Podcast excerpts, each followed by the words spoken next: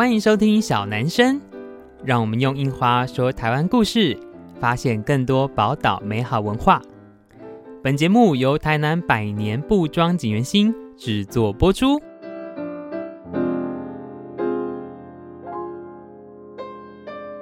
Hello，大家好，欢迎收听小男生小老板的台南生活，我是景源兴小伙伴子欣。哎，今天呢，又到了我们这个好久不见的用樱花说故事的这个单元了哦。那在这个单元里面呢，其实是分享我自己的樱花创作，以及每一个樱花里面的台湾故事。那其实呢，我自己目前呢是有二十五个樱花创作，但我们今天要介绍的是第六个，所以遥遥无期，不知道讲到什么时候才会讲完这样子。好，所以今天呢要跟大家介绍的呢是一个叫做匾的樱花。那是什么匾呢？其实是匾额的匾哦。那因为呃，在我自己呃，这应该算二零一九年的时候，那时候准备要做百年布庄转型的时候，呃，就特别以台南的这个府城四大名匾做了一个印花创作。那这个印花创作呢，其实它是一个有点像 Tiffany 的底色啦，然后上面有书法字。那这书法字呢，有黑色有白色，那写的呢就是刚才提到的府城四大名匾。那到底什么是府城四大名匾呢？等下会跟大家做分享哦。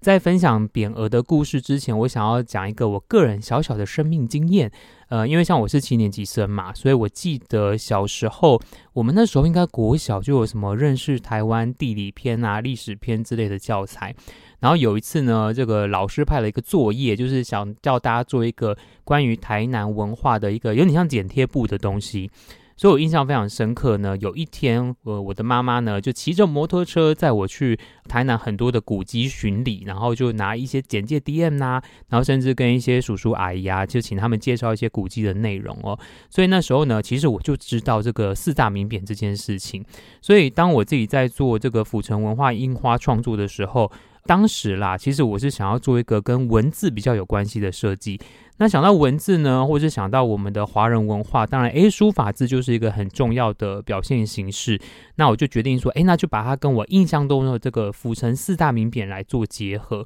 那因为其实每一个匾额里面都有很多的文化故事哦。啊，其实呃有一个小小的心机，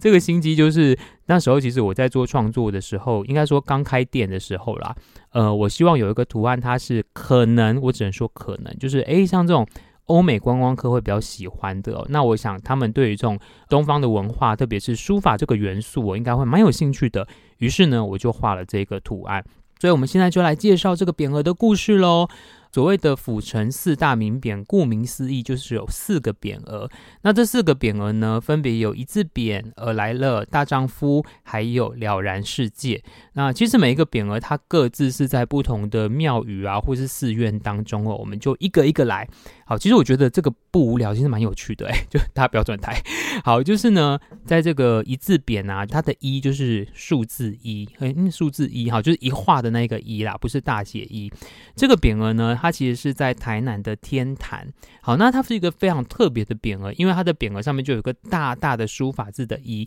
然后四周呢围绕着这个八十四个小小的文字这样子。那为什么要在天坛放这一个一字匾呢？其实顾名思义，天坛它拜的就是玉皇上帝，应该算在民间信仰里面就是最高最高最高最高的那一个神。好，所以这个“一”呢，其实它有一个我觉得很棒的寓意，它的意思是说。我们人呐、人一生在世，你千算万算都不如老天一算。好，就是诶，你怎么样去计算很多人机用尽啊，就不如就是老天的这个最后给你的评断啊，或者是诶，他其实都已经默默的有所安排。那意思就是老天都看在眼里啦，然后不可逆天的意思。然后在这个笔画上其实蛮有趣的哦，因为你知道其实一这个字啊，从左边画到右边就结束，对不对？诶，所以这个。一，它其实也是开始，也是结束的意思，我觉得是非常的耐人寻味的哦。那刚才有提到，其实在这个一字匾的四周还有八十四个小文字，如果大家有兴趣，你在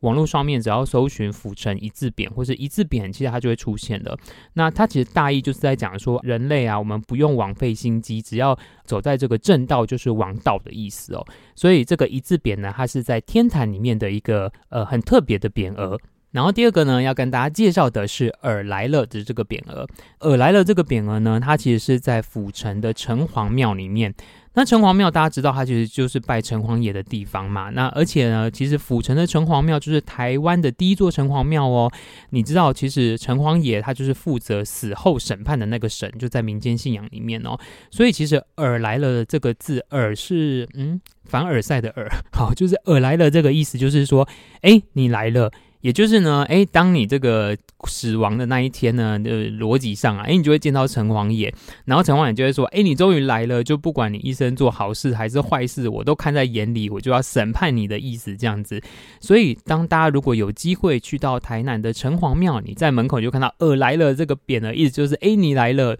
哪怕你现在还在世，可是其实我都在看，不要做坏事的意思哦。那我觉得这个匾很特别，像刚才我提的，我们今天介绍的是府城四大名匾，大家可能会觉得啊，这都是很老啊，可能两三百年、三四百年以前的文物。哎，可是其实尔来勒的这个匾额呢，它真正的制作的年份是一九三七年，也就是其实这个匾额到现在还没有满一百年哦。不是说哦它的历史不够长就不够珍贵哦，而是我想要讲的是，其实在一九七三年的时候，就是台湾日治时期的昭和十二年。所以我觉得很特别，它其实是一个在日治时期的时候被制作的一个呃，算是华人文化的匾额吧。我觉得它就是很可以充分的去体现台湾这个岛屿多元跟包容文化的一个价值，在而来了这个匾额身上哦。好，那第三个呢，要跟大家介绍的是大丈夫的这个匾额。讲到大丈夫啊，大家都会想到日文的大丈夫，可是完全不一样哦。然后，呃，你知道，其实像我们店里有一些日本客人，他们看到这个图就觉得，诶，是不是大丈夫？也就是日文里面的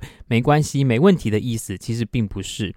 大丈夫这个匾额呢，在台南的四点五庙里面，那它是由清朝乾隆的时候由杨廷礼所题字的。那这个大丈夫呢，其实它出自一个，我觉得大家小时候可能有读过的孟子的呃一个滕文公下的这个文学里面哦。这个文学它大致是讲说，富贵不能淫，贫贱不能移，威武不能屈，此之谓大丈夫也。也就是说呢，呃，这个大丈夫的匾额，它是在武庙里面呐，所以呢，其实它就是在颂赞武庙里面关公的人格特质。所以其实大丈夫讲的是一个人的品德，而不是日文的大丈夫的意思哦。所以我觉得有点像男子汉嘛，嗯，一个完全的人的感觉。还有就是要提醒大家做人要堂堂正正的意思哦。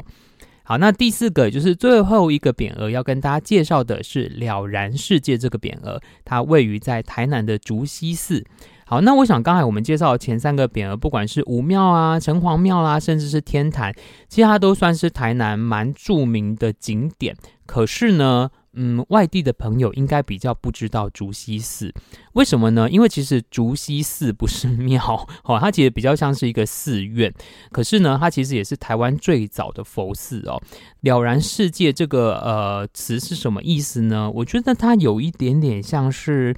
在修行的时候的一种自我对话吗？因为，呃，他其实就在讲说，像大千世界里面啊，就是都湛然清楚，无需人太多的心机。那也就是提醒世人，当我们面对任何困难啊、苦难的时候，我们都其实可以平静的面对它，然后去看清这个世界的一切，然后了然于心的感觉，所以叫做了然世界。总而言之呢，就是看破红尘，有没有？就是对，因为它其实是在一个寺院里面，比较像修行的地方，所以它有这个了然世界的这个词哦。那其实竹溪寺呢，就在台南的南区体育场那一带。那体育场那一带，我自己觉得啦，这几年也都整理得蛮漂亮，而且蛮舒服的。它有一个竹溪河岸边啊，然后有一些可以散步的地方，所以大家不妨哦，如果你诶常常在中西区走跳的话。有空呢，也可以去竹溪寺看看这个了然世界的匾额，甚至去感受一下周遭的环境，我觉得都是一个蛮舒服的城市体验的哦。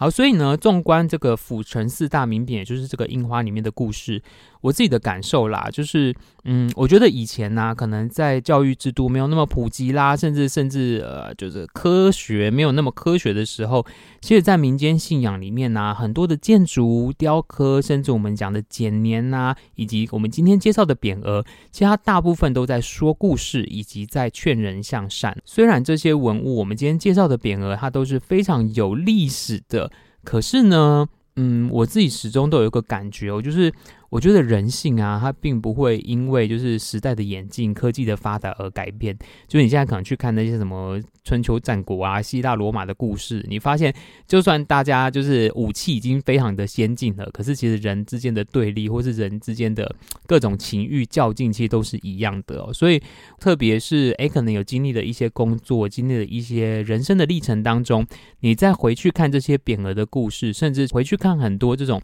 传统的哲理，你会发现。啊，真的是很有道理。我觉得也会对我们现在社会的人哦，在我们人生中面对一些困难啦，或是在思考自己人生方向的时候，会有很多的帮助哦。其实关于匾额这个印花呢，我自己是很喜欢这个图案，因为可能这个这种蓝绿色、Tiffany 色本来就是我自己比较喜欢的颜色，而且呃，相对在景元星的重印花当中，我觉得这一款算是比较中性、比较酷，没有那么可爱的。而且啊，像我们店里有时候会有一些外国的朋友嘛，那我就会尝试着用英文，但我觉得很吃力，就跟他们分享这个匾额的故事，那他们也可以更了解关于台南的文化，甚至是华人世界的哲学，嗯，我觉得这是蛮蛮酷的事情的。可是啊，其实我觉得啊，在台湾的市场，除非你是非常喜欢这种华人文化，或是你是非常喜欢这种书法啦，甚至是这种庙宇文物的，不然其实这个图案。嗯，在销售上，我觉得它属于比较冷门的，但我个人非常喜欢。那我们目前啦是有把它应用在，就是像一些文具啦、袋包还有袜子之类的产品。呃，我会把这个印花的设计还有商品的介绍放在资讯栏。如果你对这个图案有兴趣，甚至你想知道，诶，它被我做成什么样的商品的时候，你可以点击资讯栏的链接。当然也非常欢迎大家购买，就是支持我的小小创作这样子。然后在这边呢，有一个小小的惊喜或者小小的讯息要透露给大家，就是我们最近在开发一个新的产品，是一个万用的背带。呃，可以背手机、背相机、背识别证的。然后呢，我刚才不是说匾额这个印花其实比较冷门吗？但是因为我很喜欢，所以我非常任性的要做这个图案哦。所以大家明年应该会看到匾额的手机背带，对，我非常的期待。好，所以呃，这就是我们今天跟大家分享印花里面的台湾故事，呃，是关于台南匾额的故事。那相关的资料，其实大家在网络上只要搜寻府城四大名匾，就会看到非常多。那我自己觉得，嗯，我的每一个创作其实都是从生活中的观察。不管是从小的体验，或是现在的观察，甚至去反思过往发生什么事情而有的创作，特别以这一款是文字为主轴的印花，我也蛮推荐大家，就是哎，其实大家可以去。观察，你可能不住在台南，可是你可以去观察你身边的各种跟文字有关系的事情。例如说，我们今天提到庙里的匾额，甚至有一些哎，路边有什么样的石碑啦，然后到这个什么门铃上的贴纸，哈，就大家门铃上会被贴各种贴纸，这样。其实它都透露着很多在地的文化跟生活的故事，还有整个历史发展的脉络是非常的有关系的。所以我觉得啦，在一日复一日的日常生活中，其实我们只要打开自己的感官，你就会发现很有有趣的事情，然后你会重新去理解这个社会的机制，或者诶，为什么我现在变成这样的人？我觉得是一个很棒的自我对话的方式。好，所以就谢谢大家收听今天的用樱花说故事的单元哦。那很开心可以在空中跟大家分享这个我自己的樱花创作，用口述的方式。好，所以一样欢迎大家可以点击资讯栏的连接，里面有这个樱花的图案。当然也非常欢迎大家，呃，有机会可以来台南的门市里面，真的听我们，就不管是我或是我们的小帮手老吴我，就会跟大家分享每一个印花里面的故事。那也很期待之后呢，可以再跟大家分享更多印花里面的文化。好，那我们今天就聊到这里喽，我们下个礼拜见，拜拜。